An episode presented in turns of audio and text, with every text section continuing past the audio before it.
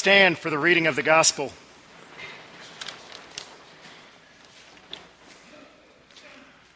The Holy Gospel of our Lord Jesus Christ according to John.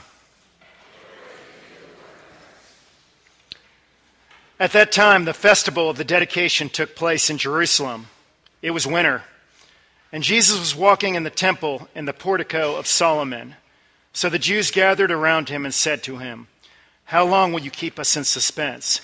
If you are the Messiah, tell us plainly. Jesus answered, I have told you, and you do not believe. The works that I do in my Father's name testify to me, but you do not believe because you do not belong to my sheep. My sheep hear my voice. I know them, and they follow me. I give them eternal life, and they will never perish. No one will snatch them out of my hand. What my Father has given me is greater than all else, and no one can snatch it out of the Father's hand. The Father and I are one. The gospel of the Lord. Let us pray. Lord, this morning, fill this place with your Holy Spirit. I pray you open our hearts, open our ears and our minds to your word. Pray as we leave here today, we'd be transformed through the power of the Holy Spirit to share the good news with all we meet. In Jesus' name, amen. Please be seated.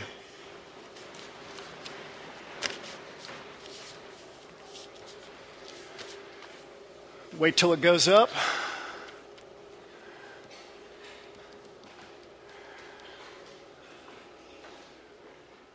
All right, there we go. Happy Mother's Day to all the mothers out there. Let's give a round of applause to all our mothers. So.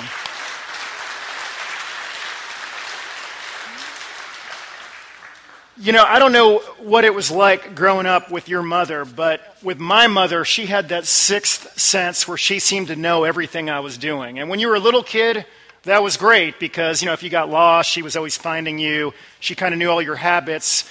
But as you became a middle schooler and a teenager, it wasn't so good. You couldn't get away with anything. She seemed to know things that she shouldn't know. And uh, in spite of my best effort, she was always catching me, and it was driving me crazy. Maybe you're that kind of mom out there, or uh, maybe you weren't that kind of mom. Maybe your kids were just good at getting away with stuff. I was not.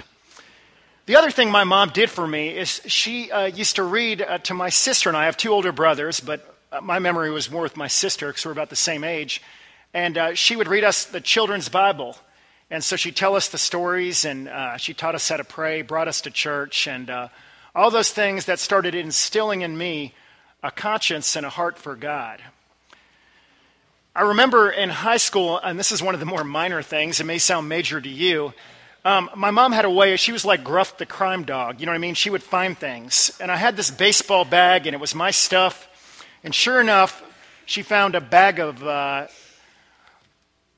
not Big League Chew bubble gum, but chewing tobacco in my bag. And uh, that did not go over well with my mom, but she did not let me know. Instead, she filled my bag with Big League Chew, chew shredded bubble gum that looked like uh, I'm not sure what was worse for my teeth, the tobacco or the uh, sugary bubble gum. But anyway, she developed such a conscience in me that I remember I would self ground myself sometimes. The times I would lie to her or you know lie to my parents, I was like, you know what, I don't feel like going out tonight because they would just eat at me. I was like, oh gosh, you know, I'm just a bad kid. But um, anyway, um, although I was not very successful with getting away with things with my mom, when it came to people who didn't know me, I was a lot better. You know, because you could be kind of anonymous or you could blame it on someone else and they maybe thought you were a good kid. And, you know, so you could kind of just, where's Waldo, sort of blend in and not, uh, you know, draw attention away from whatever it is that you did. There's a story that illustrates it. It's about a college student who went to a large university and there was like 300 people in this freshman level class. And the lecture before the final exam, the teacher went over things again. The teacher said, Look, the final exam is an hour and a half. After the final exam, everybody's got to turn in their paper at that 90 minute mark. The final 30 minutes, we'll have a wrap up lecture, and then you'll be done with the class. Well, this freshman student was not a very good student, so he spent all night cramming for this exam. He finally fell asleep and woke up, and he was late for the exam. Not just a little late, he was an hour late by the time he got there. So he had 30 minutes to finish an hour and a half exam. So that 30 minutes passed pretty quick. The teacher called everybody to turn their papers in. He tried to blend in the crowd, kept doing his work. And it came to the very end of the class after the lecture, and he tried to casually just sneak his paper on the top of the pile. And the teacher said, No, you don't. You're receiving an F. You were supposed to turn your uh, work in when everyone else did. And he looked at the teacher and said, Do you know me? And she said, Well, no, I don't know you. He goes, Good. And he lifted up the stack and stuck it in the middle and ran out the door.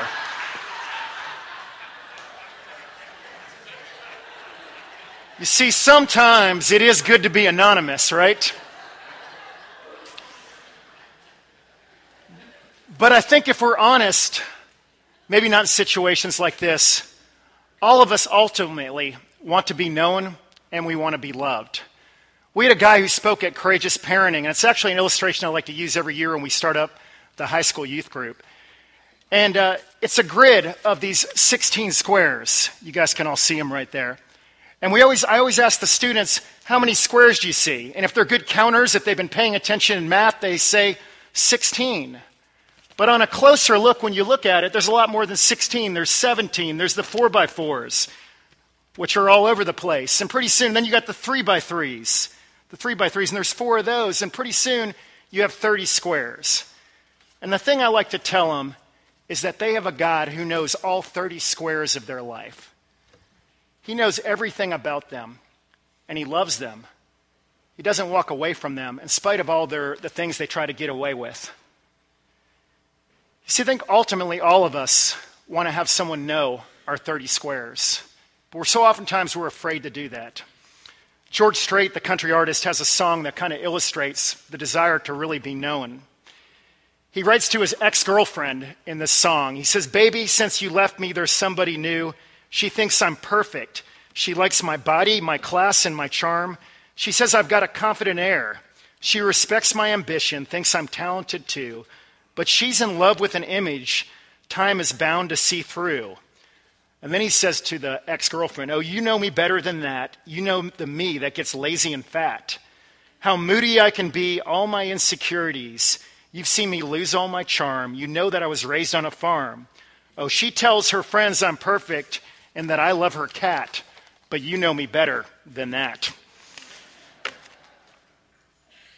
You see, unfortunately, despite our, all our longing to be known and loved, so oftentimes fear drives us just to have surface relationships with people. And this same kind of fear drives us away from God as well. We feel like, you know what, I, I don't want to really go all in with this Christ thing because then it might get uncomfortable. I might have to deal with all this junk in my life. He'll know all my 30 squares, and he might want me to make some changes in my life. So we keep God at a distance. And I think this is so often why culture tries to make God obsolete or say there is no God or say God is irrelevant and there are no rules. Just figure it out yourself. Matter of fact, you're the God. You call your own shots. It's a lot easier that way. But I think if we really knew the God that's made known in Christ, as we find in the scriptures, we'd want Him to give our lives completely to Him. Because we'd understand that He's full of grace and mercy, that He loves us, He knows all about us, and yet He doesn't walk away. Pastor Timothy Keller writes this To be loved but not known is comforting but superficial. To be known and not loved is our greatest fear. But to be fully known and truly loved is, well, a lot like being loved by God. It's what we need more than anything. So this morning we're going to unpack the gospel reading in John that talks about Jesus being the great shepherd.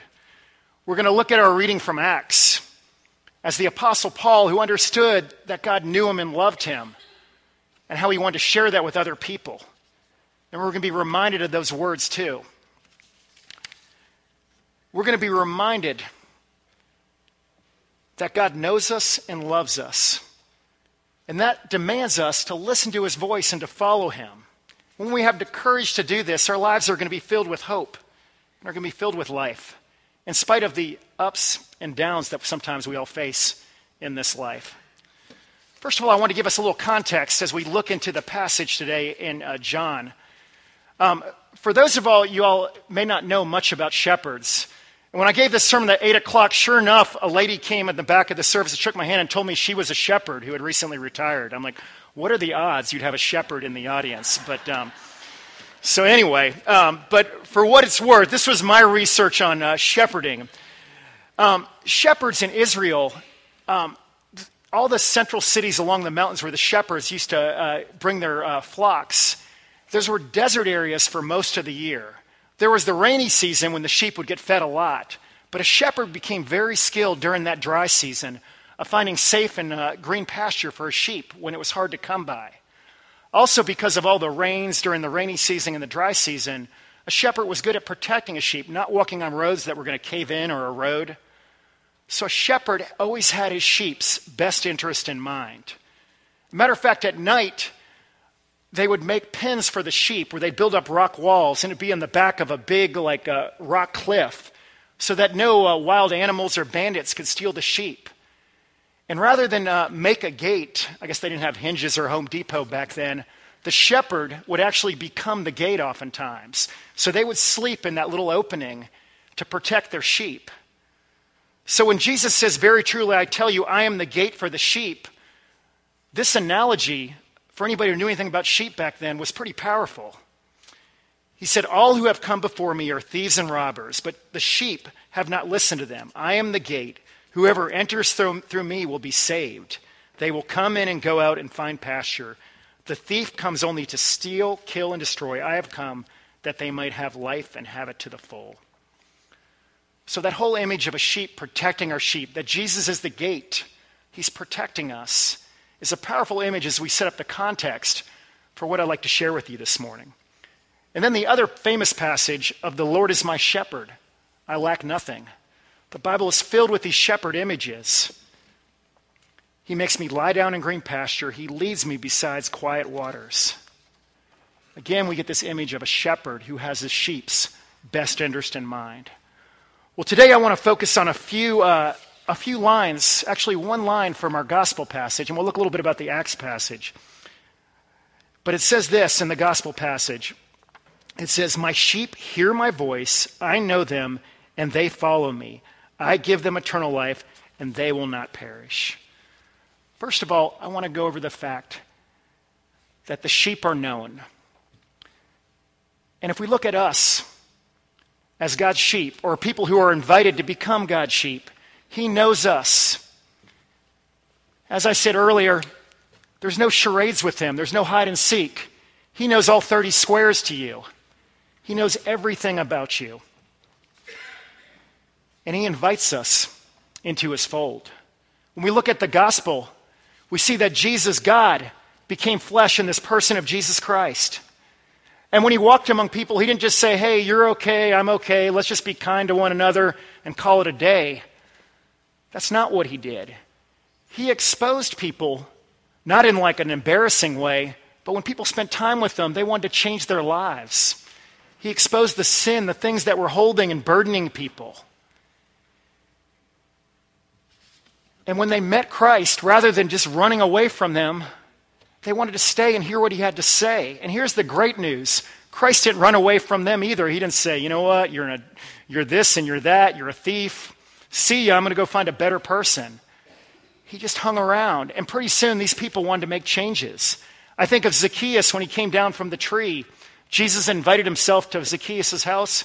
Then all of a sudden, Zacchaeus, who had hoarded a lot of money and was uh, pretty much a thief the way he did his tax collecting, wanted to pay everybody back. And Jesus said, Today salvation has come to this man's house. I think of the woman at the well that Jesus met, who had had all these husbands. She was living with someone who wasn't her husband. Her life had been a mess. Rather than Jesus walking away, he stayed there. And the woman's testimony was, Come meet a man who knew everything about, who knows everything about me. Come meet somebody who knows my 30 squares. That was her testimony. And then when people didn't respond, Jesus still loved them. I think of the rich young ruler. Jesus looked at him, and it says he was filled with love for this guy, even though the guy could not give up his riches to follow Christ. So we are known. It was made obvious with Christ. And for all of us who have put our faith and trust even if you haven't, God knows your story. He knows everything about you. The Apostle Paul wanted people to understand about the importance of knowing what Christ had done. He says, Therefore, my friends, I want you to know that through Jesus, the forgiveness of sins is proclaimed to you. Through everyone who believes is set free from every sin, a justification you were not able to obtain under the law of Moses. Something new has come. It's for everyone here freedom from sin, from trying to do life on your own, from selfishness, from trying to be God, from trying to call the shots, to allowing God to rule your heart. In the 8 o'clock, we read a psalm that said, Know that the Lord is God. It is He that made us, and we are His. You are not an accident. You are not an afterthought. You're not just a collective soul of people. When God sees you, He sees an individual, He knows you.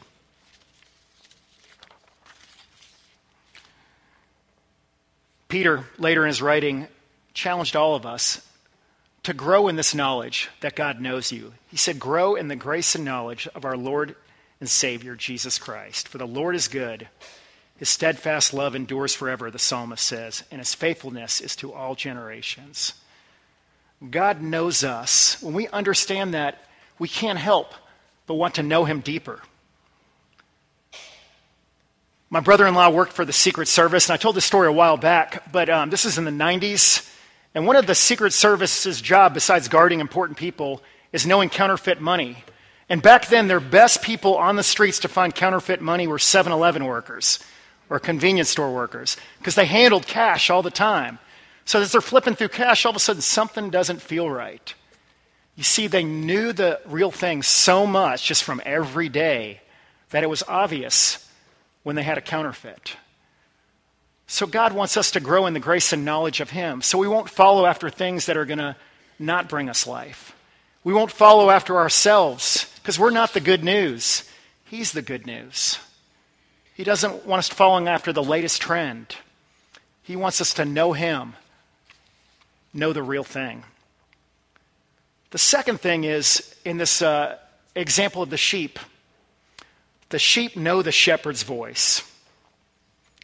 It says in John, and the sheep listen to his voice. He calls his own sheep by name and leads them out. When he has brought out all his own, he goes on ahead of them, and his sheep follow him because they know his voice. They will never follow a stranger. In fact, they will run away from him because they do not recognize a stranger's voice. So it has been known throughout Middle Eastern shepherding, if that's a word, that they actually know their sheep by name. It's not like, hey, one sheep, two sheep, three sheep, you know, that kind of thing, like you're trying to fall asleep at night. They would have names for each of their sheep. There's a story in the 1980s about a, a Palestinian, um, um, the Israeli army ended up confiscating a bunch of Palestinian sheep and putting them in a big pen because they weren't paying their taxes. A few days later, this Palestinian woman who was desperate said, I really need my sheep back. My husband is dead. This is my only livelihood. The guard, filled with compassion, he said, That's fine, but there's hundreds of animals in there. How are you ever going to find your sheep? She goes, Don't worry, I'll find them. So she brought her little son out, and he played, played this little reed fl- uh, flute.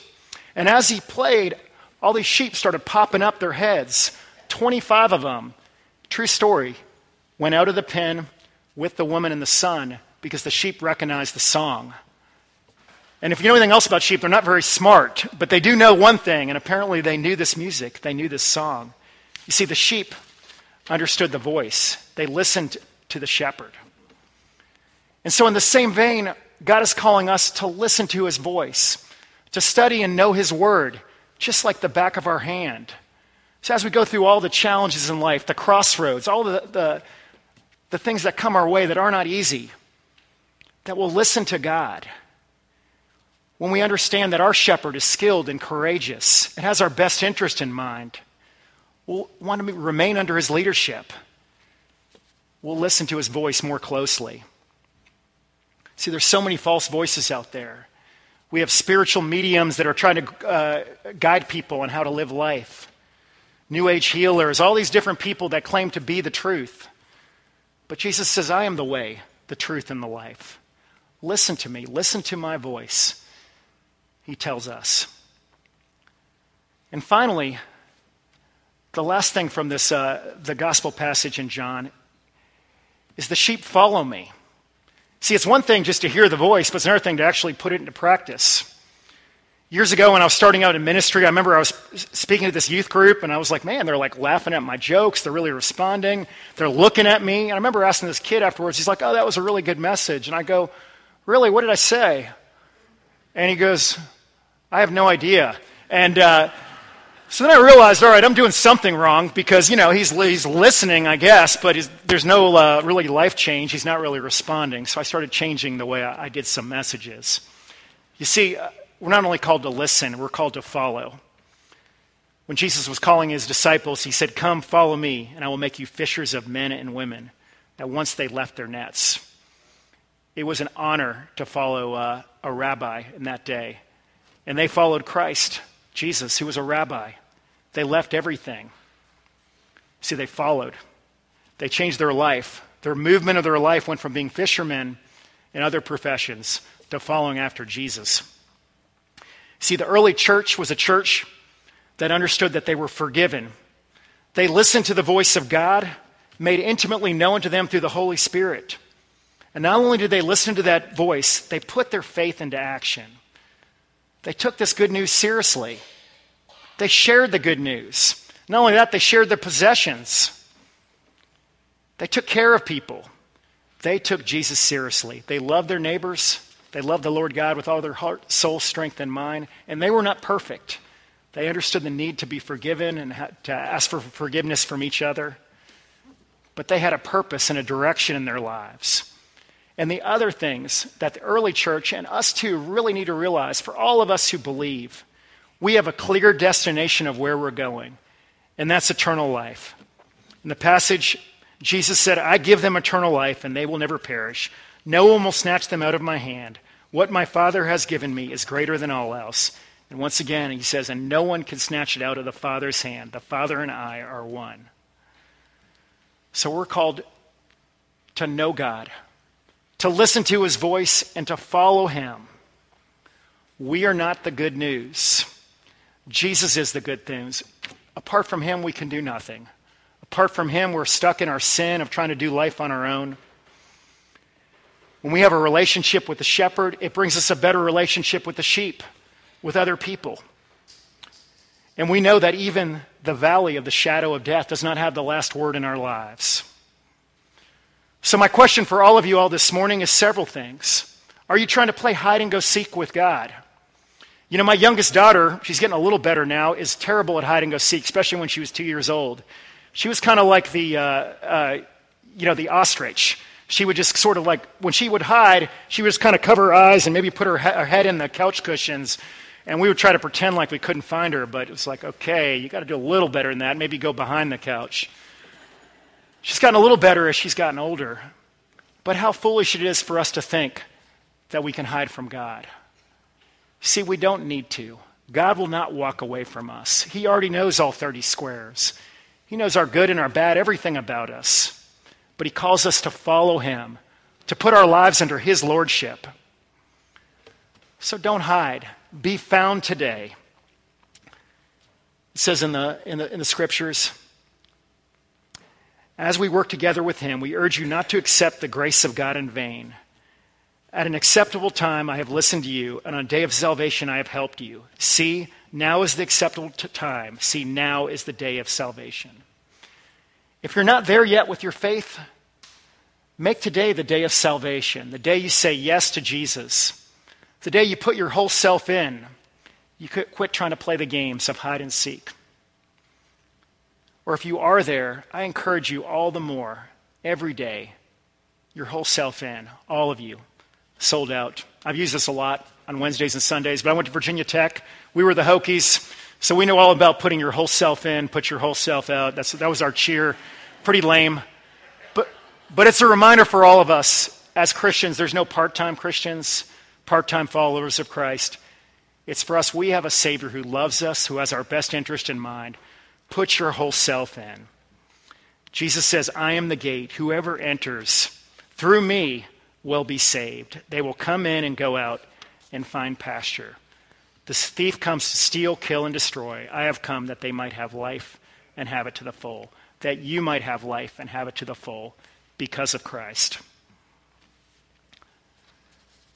Be found in him. It's a total surrender, as I said before. It's putting your whole self in. It's not a collective consciousness where we don't have, we're just kind of like all buzzing together at the same uh, time. It's not just a group consciousness. God knows you individually, knows every about it, and collectively, with all our individualness, all our 30 squares, we are the body of Christ, bringing our whole selves in. In the Screwtape letters, C.S. Lewis illustrates this.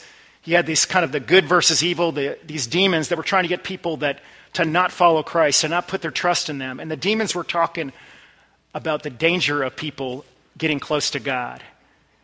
And as they were talking, they said this.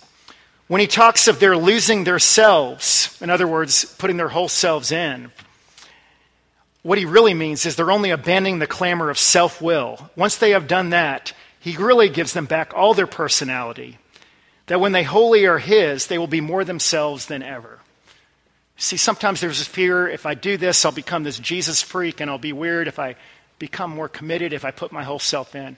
But I'm telling you, you become the true version of who you were always meant to be, who God designed you to be. The closer you can get of just saying, I surrender.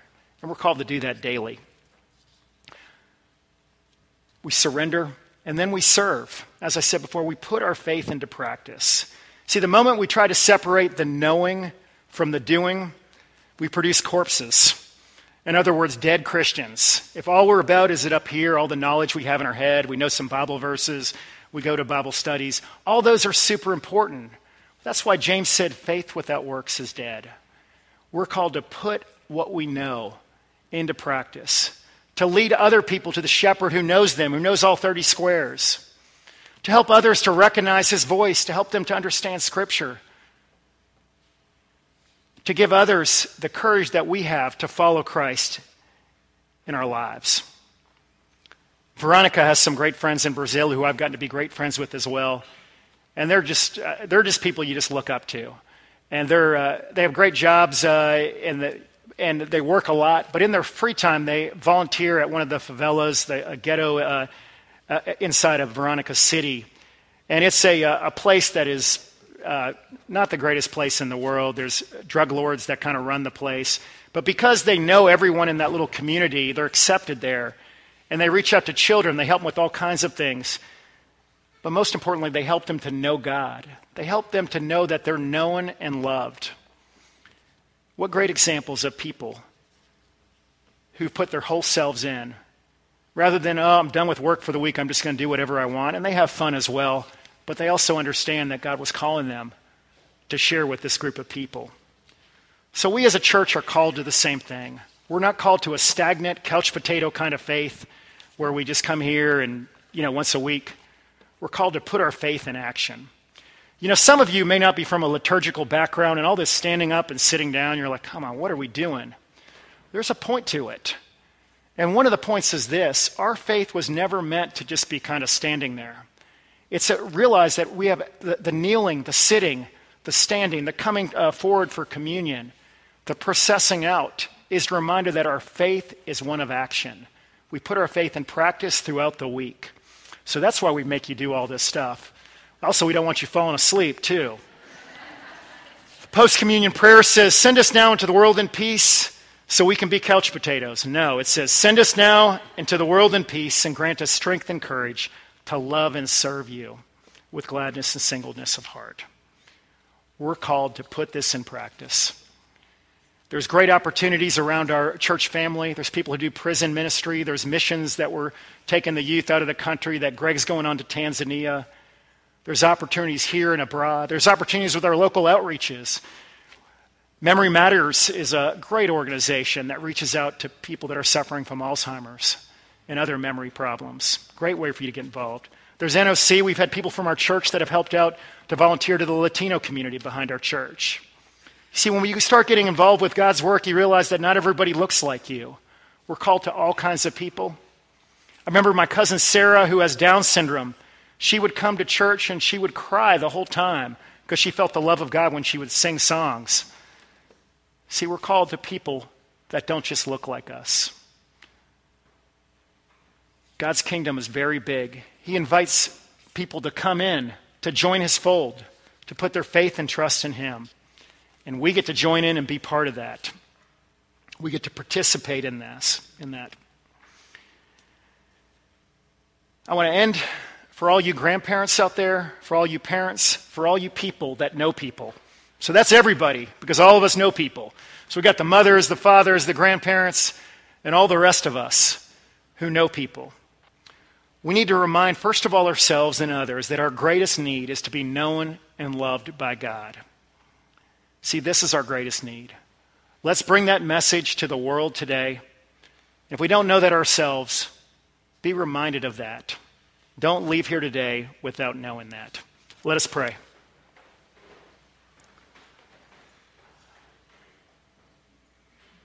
Lord, I thank you that you know our whole story the good, the bad, and the ugly. You know all 30 squares. But just like Zacchaeus and that woman at the well, you didn't walk away from us. You're calling us to know you, to listen to your voice and follow you. Help us to do that this week. Help us to share your good news with all we meet. In Jesus' name, amen.